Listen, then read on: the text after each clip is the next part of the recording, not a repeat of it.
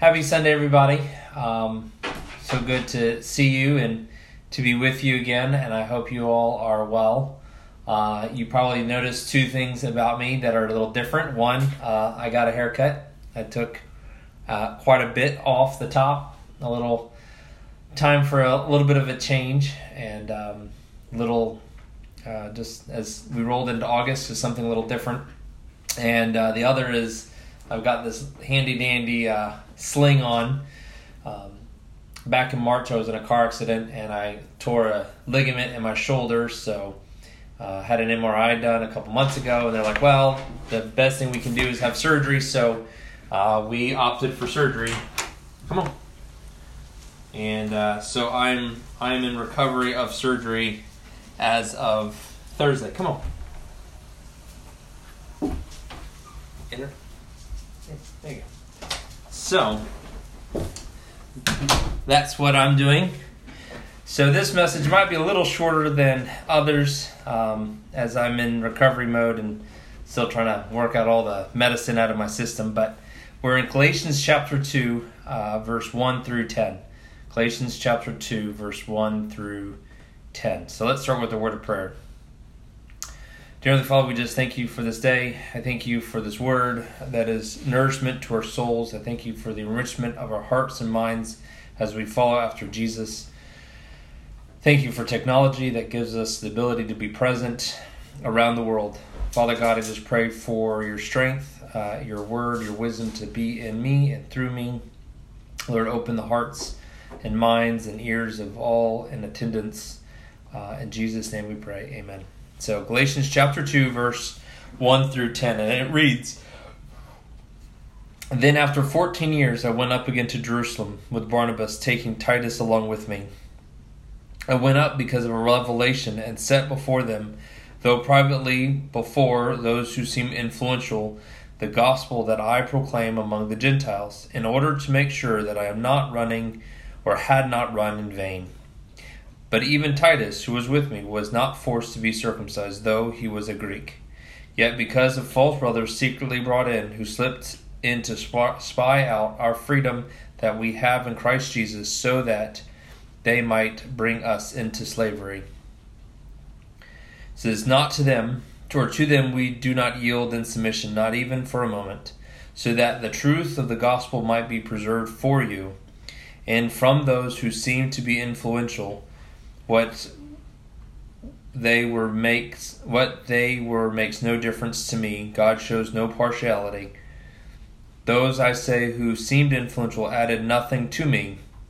On the contrary, when they saw that I had been entrusted with the gospel to the uncircumcised, just as Peter had been entrusted to the gospel to the circumcised, for he who worked through Peter for his apostolic ministry to the circumcised worked also through me for mine to the Gentiles.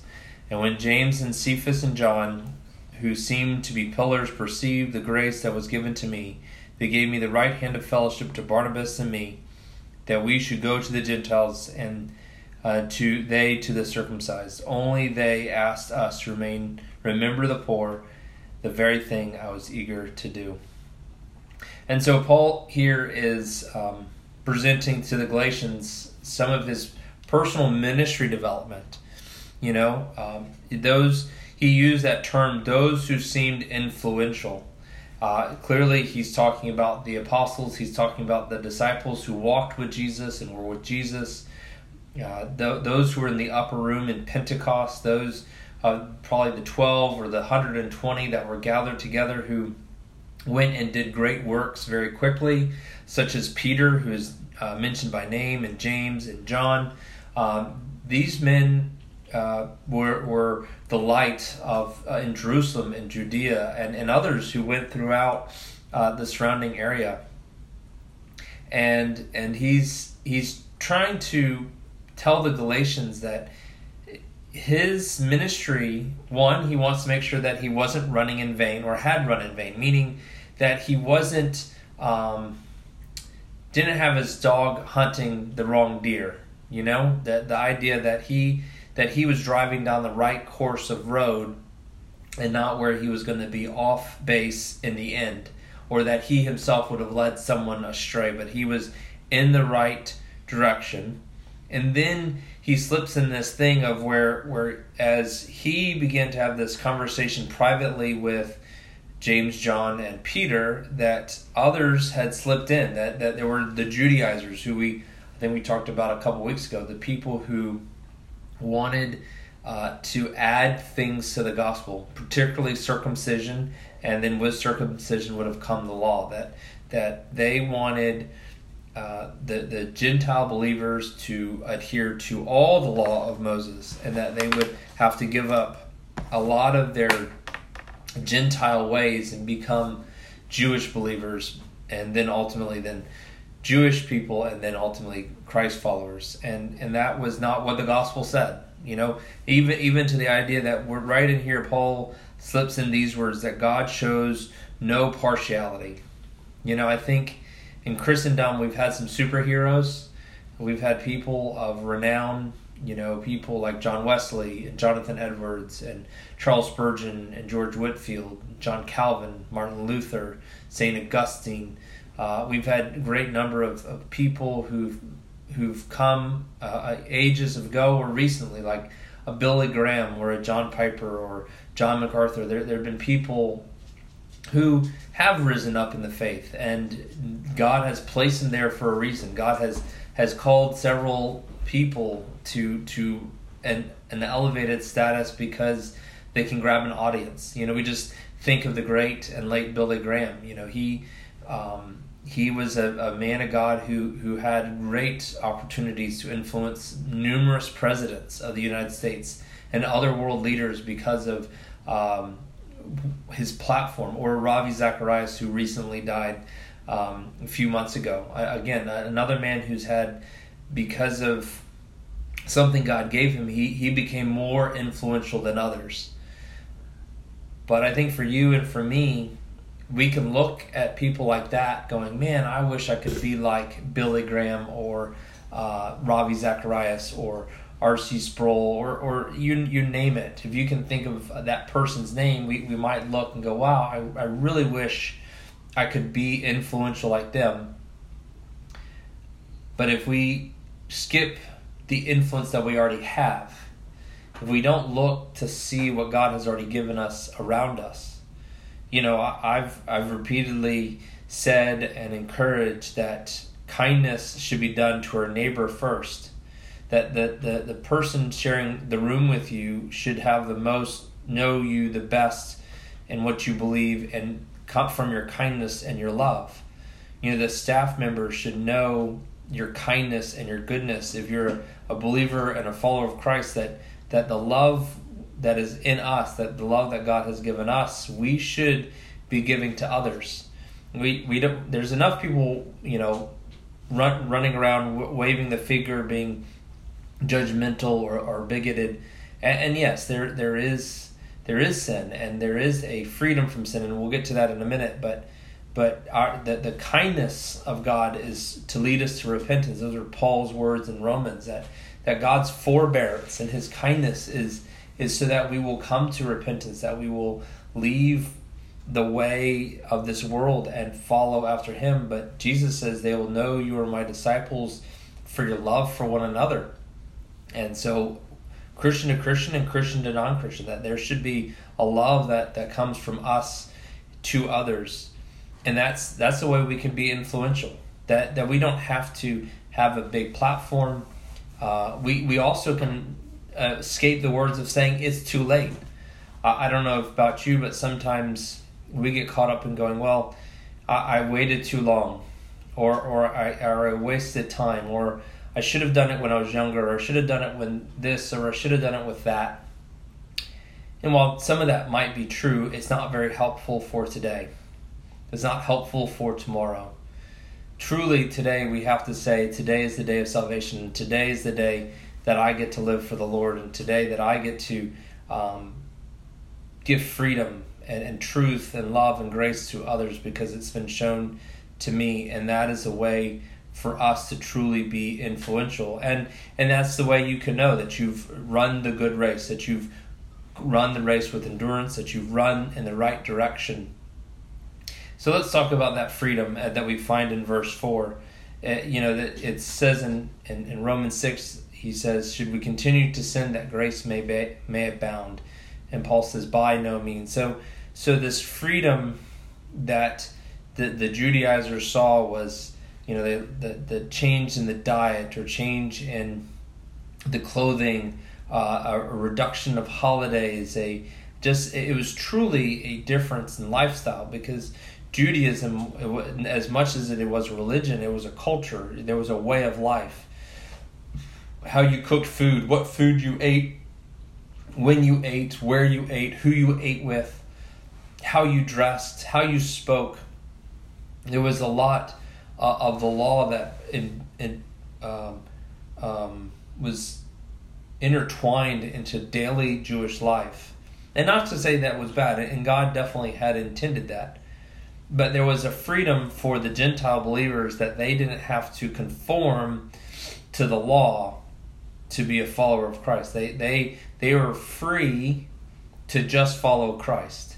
And and, and we know that Jesus' law, he, he says his yoke is easy and his burden is light, but if we we read what Jesus instructs us to do, it's to take care of the poor, take care of the needy. If if you have your Bible and you turn to Matthew 25, um, verse 34 to 40, it says, Then the king will say to those who are on his right, Come, uh, you who are blessed by my Father, inherit the kingdom prepared for you from the foundation of the world. For I was hungry, and you gave me food. I was thirsty, and you gave me drink. I was stranger, and you welcomed me.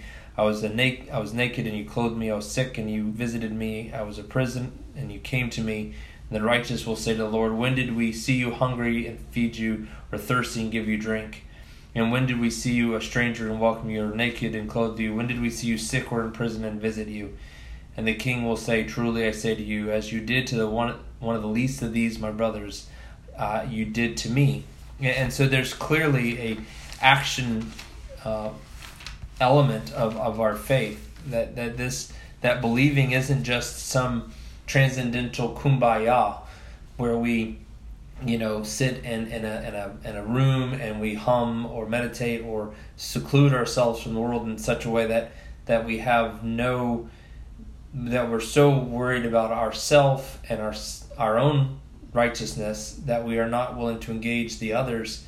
But the reality is through Christ that we have a freedom and and we have the ability and the responsibility to go into the world and and declare this good news to declare this freedom so, out of the gospel message, it frees us from sin and, and frees us from that way, which means we have a way, way of thinking is changed. You know, um, for some, you know, cussing might be a normal behavior. You know, we might choose that certain words come out of our mouth more easily than others. And, and the closer we grow to Christ, the, the more we realize that some speech isn't godly and we should change from that you know we we have a change of mind of how we view people groups you know uh, in the in the news uh, there's been a lot of talk about racism you know uh, it, has been um, you know white supremacy against the blacks but the true racism is is not just white on black or black on white but it's it's white on brown and brown on white and, and brown on you know black and, and, and Hispanics and, and Asians and, and anyone who would distinguish themselves as superior or different from a person because of uh, culture or skin color or or dynamic that's those are the things that that God doesn't want. And we have to change our, mind because the Bible is clear that every the, the around the throne room there'll be tribes and tongues from every nation. So we better get used to seeing people who are different from us around the throne room of grace because they're going to be there. And, and, so, because God shows no partiality, I can't show partiality. It's it's not for me to choose. It's for me to to come from a point of truth and move forward in a way that honors others. Um, but it's just a lot of the way we we think. And as we change our minds, it also softens our hearts. Uh, we should have more compassion and more kindness. Uh, we should have more love you know compassion is is a tricky thing compassion is sometimes easy for people who are like us that that we look to someone around us we have the great story of the Good Samaritan, right? And you know the the short story of it is is uh, a man was leaving Jerusalem and he was attacked by uh, a, a, group of robbers and they beat him up and they left him for dead. And uh, a priest comes and walks by, leaving Jerusalem too, and he sees him but crosses to the other side of the road. And then there's a Levite who's also leaving service, leaving leaving Jerusalem, and he comes and he sees the man and and he stops, but he does nothing. You know, and and so truly those two people weren't bad people. They were religious people. They were officials in the church, but and maybe they had been working a really long week and they had they were tired and they were ready to get home and they wanted to see their wife and kids or what have you but they never slowed down long enough to make that extra step because they were so focused on getting home. But then there was a Samaritan, a, man who was not uh, of a different culture as the man who was beat up, and and he stopped and he picked up the man and put him on his donkey and took him back into town. So he turned around from where he was going, it totally inconvenienced himself. He took the guy into a room and he bandaged his wounds and, and dressed him and, and gave him something to eat and drink and gave extra money to the innkeeper saying, you know, please uh, see to it that this man is well taken care of. And, and Jesus says, you know, who is the neighbor? And, and, and the response was the one who showed mercy. And Jesus said, well, go and do likewise. So the softening of our heart is to do mercy to people around us regardless. You know, if they if they look like us, talk like us, smell like us, you know, that, that we we through the gospel message are willing to to go that extra mile to do that little extra thing but it comes from uh, a, a, softening of our hearts that that we and our hearts are are different that we're doing things for the right reasons and the the right circumstances and then it ultimately like i said it it's it leads to a helps mindset it, it we, we, we, are, we are free from sin so that we can approach others with pure intentions, that our minds have changed on how we view them, how our hearts are softened to have compassion, and so that we can actually live a life in action of love, service, and generosity, that we can love others and serve others and give generously. And in this day and age, you know, we we need the most valuable service I think is prayer you know, that we take the time to still our hearts and look to God and say, God, help me in this, because that's even, you know, when it comes to service, that that's what we see here. That the apostles charged Paul with remembering the poor, you know, and so at once he realized, once he knew that his his gospel message was good, once he knew that he was in fellowship with the apostles, that they weren't against each other or at odds against each other that that his next step came out in action that his ministry had an action element to it. And, and so that's you know particularly important i think for all of us.